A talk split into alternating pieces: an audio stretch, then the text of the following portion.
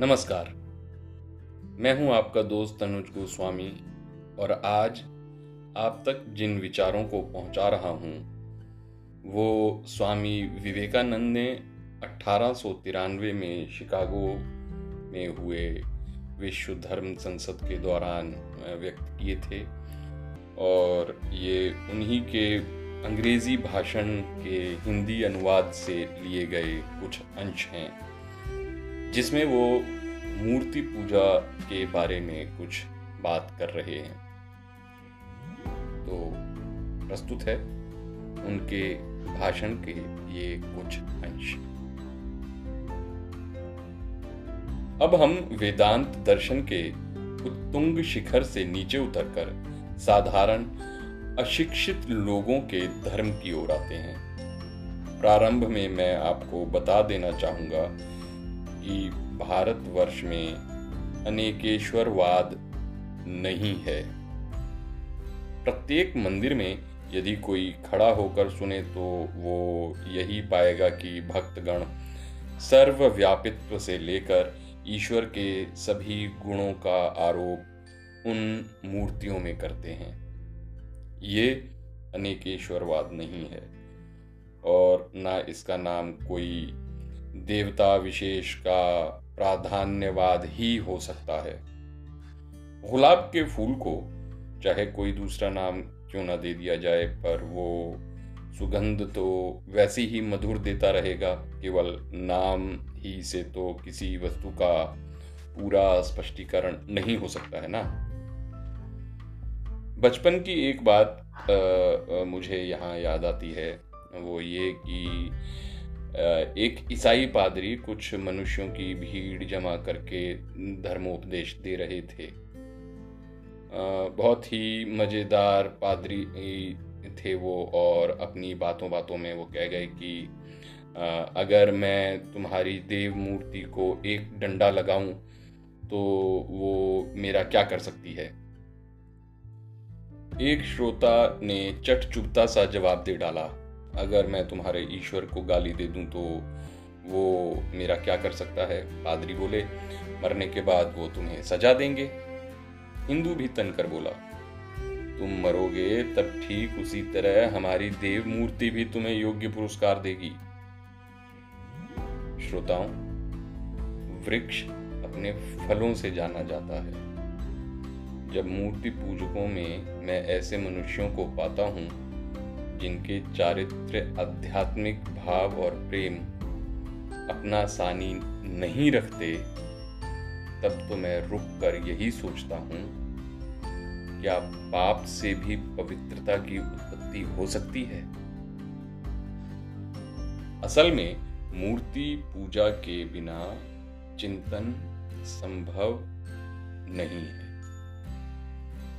अंधविश्वास मनुष्य का महान शत्रु है।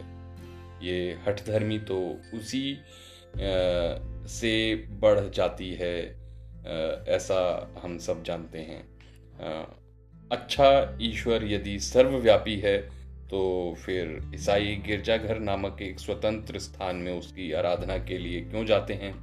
वे क्यों क्रॉस को इतना पवित्र मानते हैं? प्रार्थना के समय आकाश की ओर मुँह क्यों करते हैं? कैथोलिक ईसाइयों के गिरजाघरों में इतनी मूर्तियाँ क्यों रहा करती हैं? और प्रोटेस्टेंट ईसाइयों के हृदय में प्रार्थना के समय इतनी भावमयी मूर्तियाँ क्यों रहा करती हैं?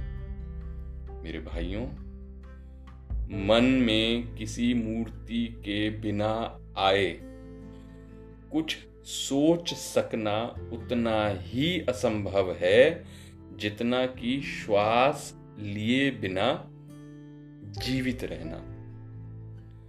स्मृति की उद्दीपक भाव परंपरा के अनुसार जड़ मूर्ति के दर्शन से मानसिक भाव विशेष का उद्दीपन होने से तदनुरूप मूर्ति विशेष का भी आविर्भाव होता है।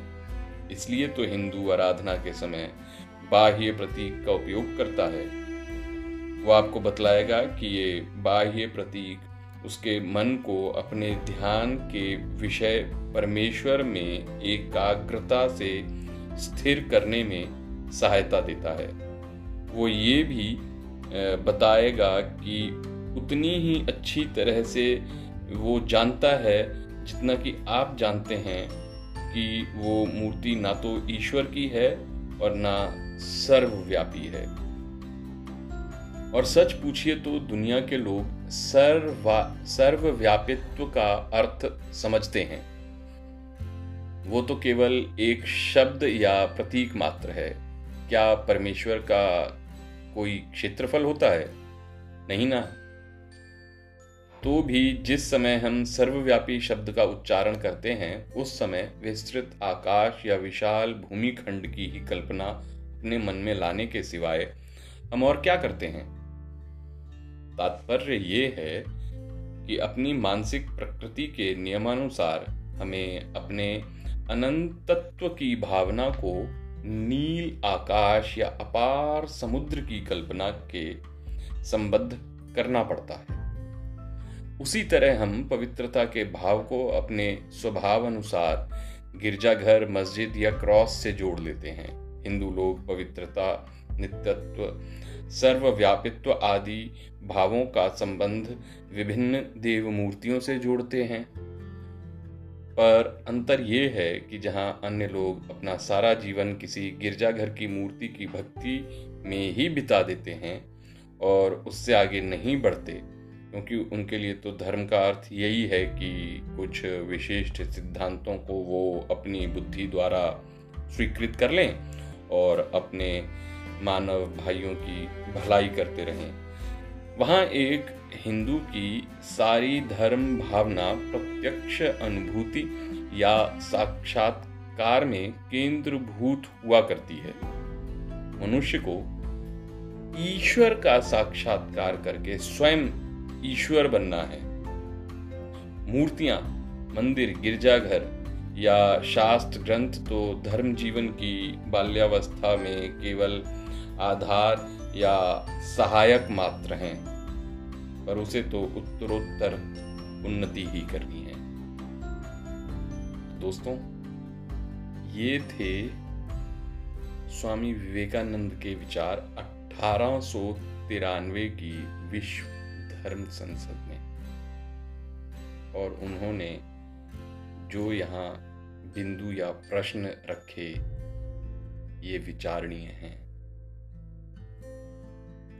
थोड़े से इंतज़ार के बाद आप तक कुछ और विचार लेके आऊँ। तब तक के लिए आज्ञा दीजिए। नमस्कार।